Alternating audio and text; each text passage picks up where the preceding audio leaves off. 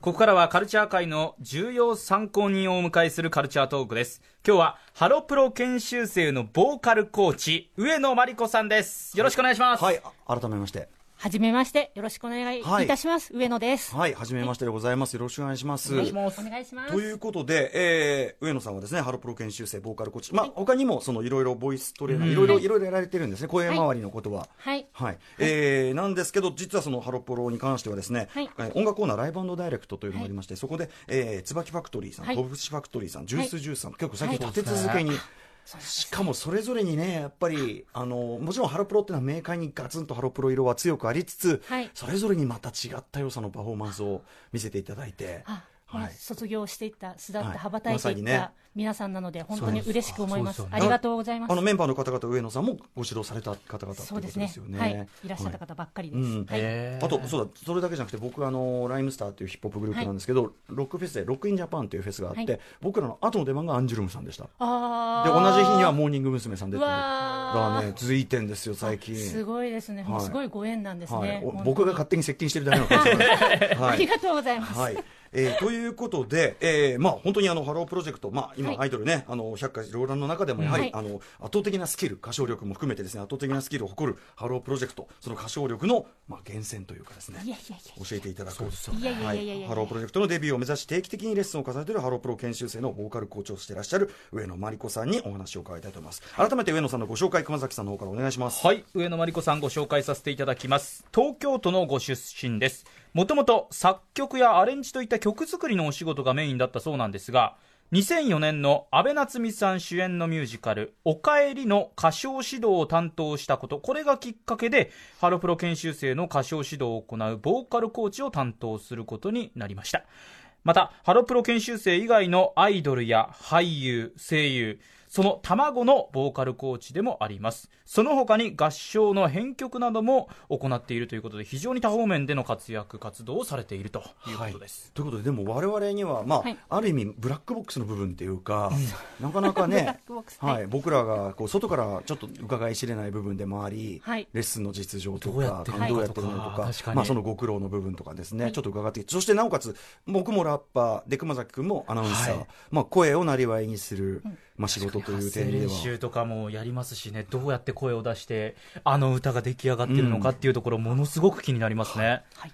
勉強させていただきます。いやいや、とんでもないです。はい、ではですね、まず、えっと、研修生の皆さん、えーはいどんなレッスンを受けているのか、レッスンの環境についてお話を伺っていきたいと思います。えっと、まず、まず、えっと、ハロープロジェクト全体で、そのはい上野さんのような立場のコーチ、ボーカルコーチって、はい。何名いらっしゃるんですか？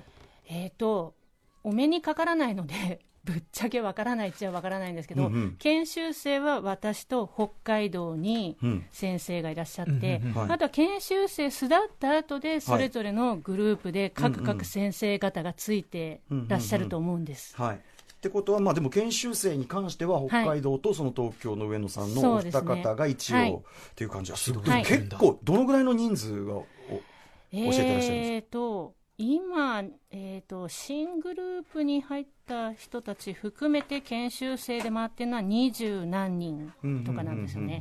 二十何人。二十四人くらいかな、へー21人とか、ちょっと変動があるので、はいでもなんか、ね、いわゆる学校のクラスよりも少ないそうですね、ぐらいで、若干少なめくらいです。うんなんか僕らのイメージだと、もっとぶわーっともっとたくさんいる。あね、っていう、ねそういうんじゃないんですね、じゃあもうちょっとマンツーマンに近いような感じでいけるというか。マンツーにはならないですけど、まあ、大体ワンレッスンに5、6うん人うんくらいな感覚ではいける感じ。ほうほうほうほうワンレッスン5、6人。はいワンレッスン5 6人で、その、えっと、研修生というくらいですから、それを、はいえっと、結果を発表する発表会というのがあるわけですよね。あります。はい。はいそれそれは年何回ぐらいやってるんですか？年に4回、年に4 4回。4回回、3か月に1回くらいのうんうん。ペースでやらせていただいてます。それは何をや発表してるんでしょう？それはですね、えー、と大体、えーこう研修生の曲と、あとは先輩方のそれぞれの曲を、はい。こう大体そうですね、セットリスト18曲から20曲くらいで、うん。えー、と全員でパフォーマンスしたり、グループを作って、えー発表したりしてます。それはもう課題になる曲っていうか、やっぱ基準になる、定点観測的に見るために、そうやっぱ決まった曲があるというか。こうあの毎回セットリストは、あはいの会社さんの方でうんうん作ってもらって、うんうんこうそこにこう人を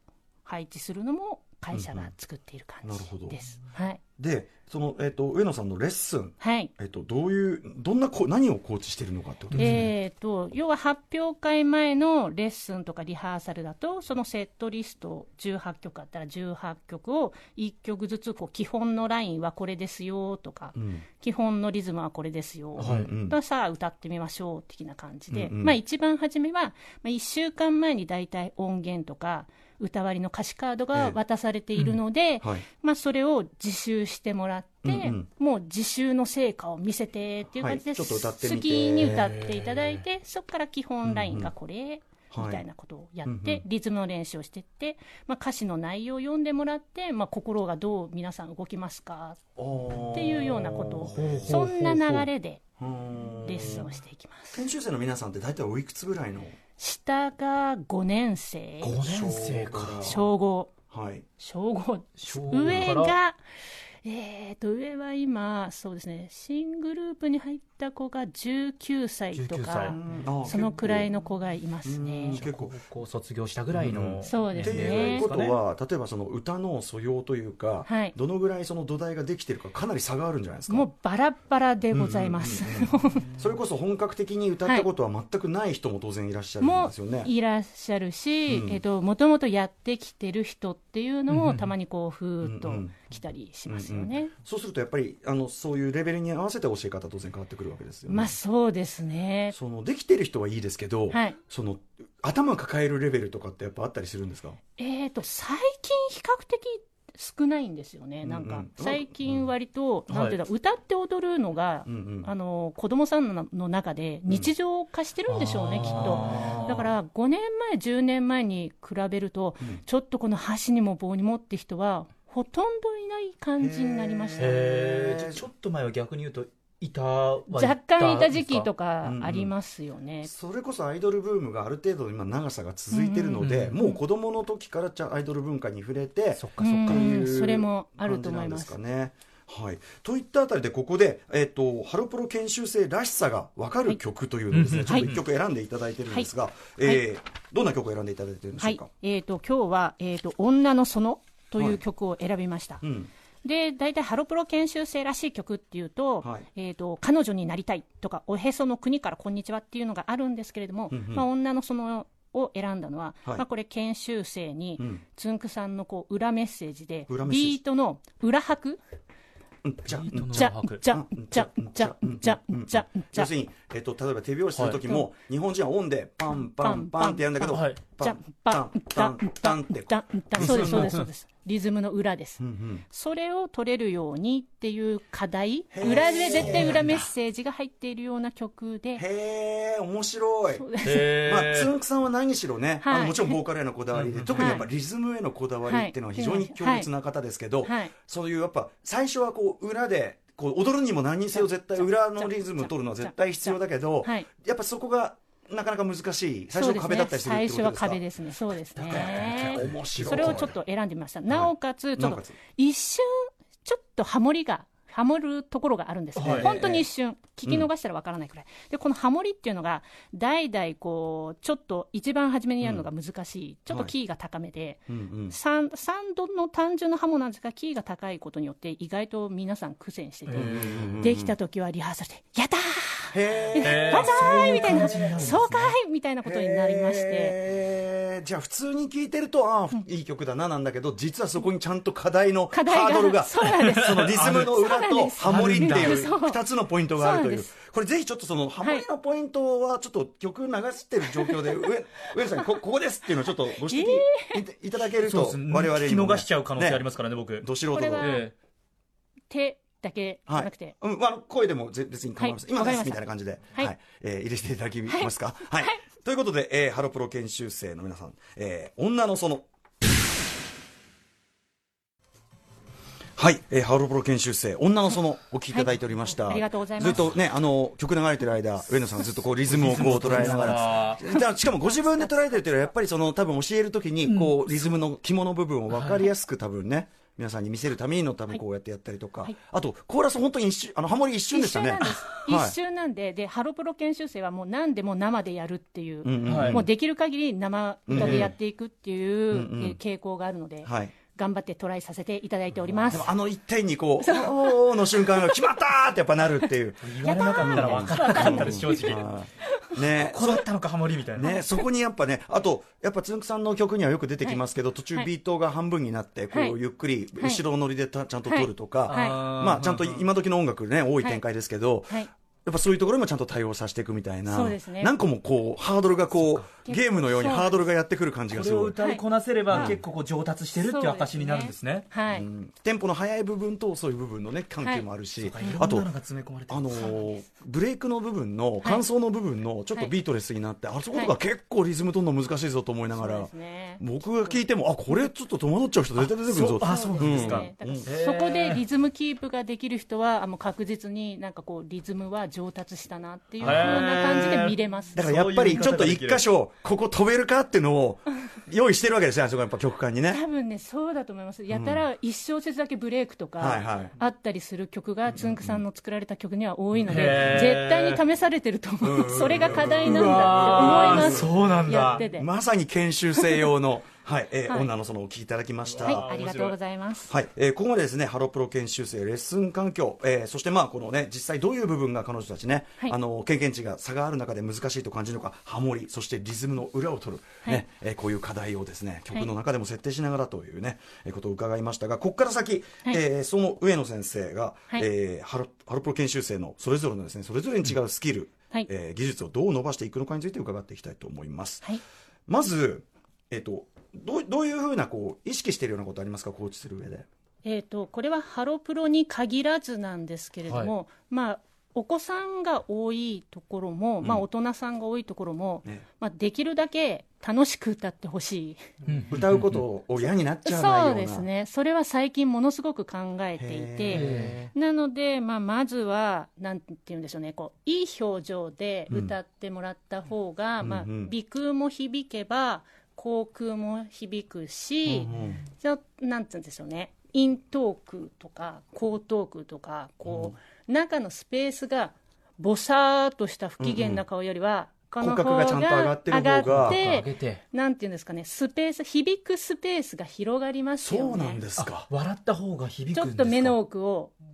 開いたりとか、はい。ああ、ちゃんとい生き生きした表情を作るとなると、ね。頭の中の響かせるスペースも広がる。顔の中とかそうですね。そこからこう鼻腔のこう中を想像してもらったりすると鼻こうちょっと後ろに広がるとやっぱり目がパーンとかなりますよねこれ、とあ、そうか。だから中を、中を広響く空間、意識して広げようと思うと、当然顔も広がってくる。そうですよねでなんかちょっといい匂いとかご機嫌みたいなうん顔になったりしますよね、感情のちゃんと動きがある顔になってくる。そうですねへーそれはすごく心がけてはいますこれはちょっと我々、我々も今すぐ応用していくべきことかもしれないですよ。いや本当ですよでね。その響きが今度こう首の中咽頭腔とか後頭腔とか響いてこの胸の中とかはい。のスペース、うんあと肩甲骨裏のスペース、はいあと背骨の方のスペース、ース。まあ、背中に反響板を背負ってるようなイメージでなこう体の中をこうちょっと振動させるようなイメージで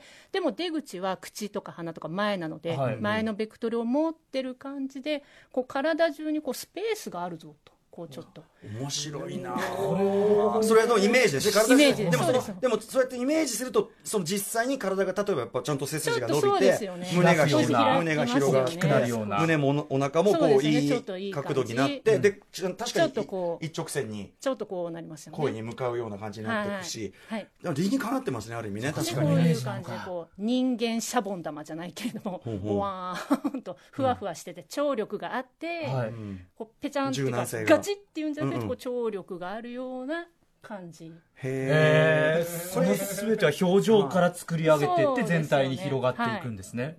まあ、表情を作るっていうのは気持ちを作っていくってことでもあるし、ねこれやっぱりその技術なんでねこうビキビキビキってこう訓練で、はい。こうシビアにシビアにシビアにいってはい。やっていくと、そのだから歌うことそのものがを辛く感じてしまったりとかなかなかこれせめぎ合いじゃないですか。だって訓練でもあるわけだから、はいそのディシプリンしなきゃいけない部分と、はい。でも楽しんでもらいたいっていうところと、うん。はい。これ結構二律背反じゃないですか？なかなかこうなんていうんだせめぎ合うところでただやっぱ最近のお子さんの傾向として、え10年前ならビシッてやってたことが、はい。今ビシッてやっても浸透しない傾向はあります。これはどこの現場もちょっとそのような傾向があってどうやって興味を持ってもらうかっていうことの方が、うんうんうんこうちょっと浸透していく感じでそれは私も私が年を取ったこともあるかもしれないんですけどもその方が浸透しやすい。これってでも今のスポーツ界のいろんなそういう なんかさ、ね。なんとなくの時代の重なる部分はありますよね。重なる部分あるかもしれないな。それは多分ここの昔のメンバーから私がお逆に教わったことかもしれないです。なんでちょっと失敗しした時とかっていうのも若い時はあったと思なうんでするほどなるほど。ちょっとはい。こう、がビシッとやったらあれちょっと意識しちゃったとか。とかそうですよね。はいこれでねまさにそれはだからその単に技術を上げるっていうんじゃなくてやっぱりお子さんをある意味こうね。ね生かす。これでで僕ちょっと伺いたいのはこれもはい二律背反の部分なんですけど、はい。まあハロプロ的なその技術のラインっていうのがあるじゃないですか、はい。ハロプロ僕らが感じるハロプロらしさみたいな、うん。それってまず意識されますか？いや実はそんなに意識してなくて多分ハロプロらしさを出してるのはあの彼女たちご本人たちだと思うんですよ、うん。私は多分その手前の、なんか基本的なことっていうかちょっとした基礎的なことを教えるっていうかこうちょっとお話ヒントを投げさせていただいている立場だと思ってます、うんうんうんそこででもその上野先生がヒントというかね、はい。まあ、ある程度のところまでこう技術を上げていく土台ね作りをされるね。作りされてる。それとそれぞれの個性を伸ばすっていう、わかりますかね？そのは一律のクオリティに上げていくっていうことと個性を伸ばすって、あはいそのやっぱりこう相反することだったりしませんか？そうですよね。そうですね相反することだと思います、うん。なかなかどうして。これはどうバランスを取っていかれるんですか？これはですね、でもこれは本当に一人ずつ違うんで、ちょっともう一人ずつに、ちょっとこんなバランスで取ってみてとか、こんな方向でやってみて、で、自分の中でくちゃくちゃしちゃったら、もう思い切ってそれは捨てて、また、なんて言うんでしょう、こう、うん。ヒントを与えるじゃないですか、一人一人に。で、それが、もうその子の中でちょっと自分で消化しきれなかったり、いまいちフィットしないものであったらば、ん。思い切ってそれはもう捨ててしまっていいと。へそうヒントを与えて。だから同じ歌でもちょっとビクを響かせた方がうまくいくことを、い、やいやいや中の方からちゃんと絞り出していった方が成立する人と、うんうんいろんなバランスを取らなきゃいけないわけですよね、うんうんうんなんでそれはもう本当人それぞれ違うので、はいとりあえずざっくりこんな状態で流しておいてもあとは一人ずつどこにベクトルを持っていくかはもうそれぞれ別だと思ってます。でもその捨てさせるって面白いですねこれね。もうフィットしなかったら悩んじゃったりするんだったらもう捨てちゃって。面白いですね。絶対あなたはこうとかじゃなくてヒントを与えます。ただそれを取捨選択するのはあなたですよっていうことをはいやられるっていうことですね。ただし取捨選択できる力は今ないので、うん。そちょこっとそこはちょっとバランスは見なきゃ流れなっていうふうには思ってます。これ上野さんちょっとあれですね特集でお呼びしてたっぷりお話を ちょっと曲を聴きながらだととても時間がないあれ改めてちょっとまた、はいあのおお招きしてよろしいでしょうか、はいあありがとうございます。はいでお知らせ事などありましたらはい、はいあります。えっ、と、ハロプロ研修生の、えー発表会、もみじが行われます。9月8日土曜日、ゼップ名古屋。9月17日祝日月曜日、ゼップ東京。9月30日、えー大阪、ゼップ難波で行います。えーと、チケットはまだまだございます。特に名古屋、大阪ですね。はいこちら足を運んでいただいて、とにかく今こう、なんていうか、どうなるかわからない研修生の状況をはい確認して応援しに来ていただけたらすごく嬉しいです。しかもハロプロですからそれがさ、ね、最終的にどっかのグループ入って、はいで開花していくっていうのをちゃんと線で見るとこんなにそうですね。グッとくるものはないっていうのがありますからね。はい、もうとにかく確認作業にもこの子がこんくらい成長したという確認作業を温かい目でしていただけたら嬉しいです。はいよろしくお願いします。ということで上野さんまたちょっとぜひ、はいあのお話詳しく伺わせてください、はい上野真理子さんでしたありがとうございましたありがとうございましたがとうございました。明日はライターで研究者の富山由紀子さんご登場です After Six Junction.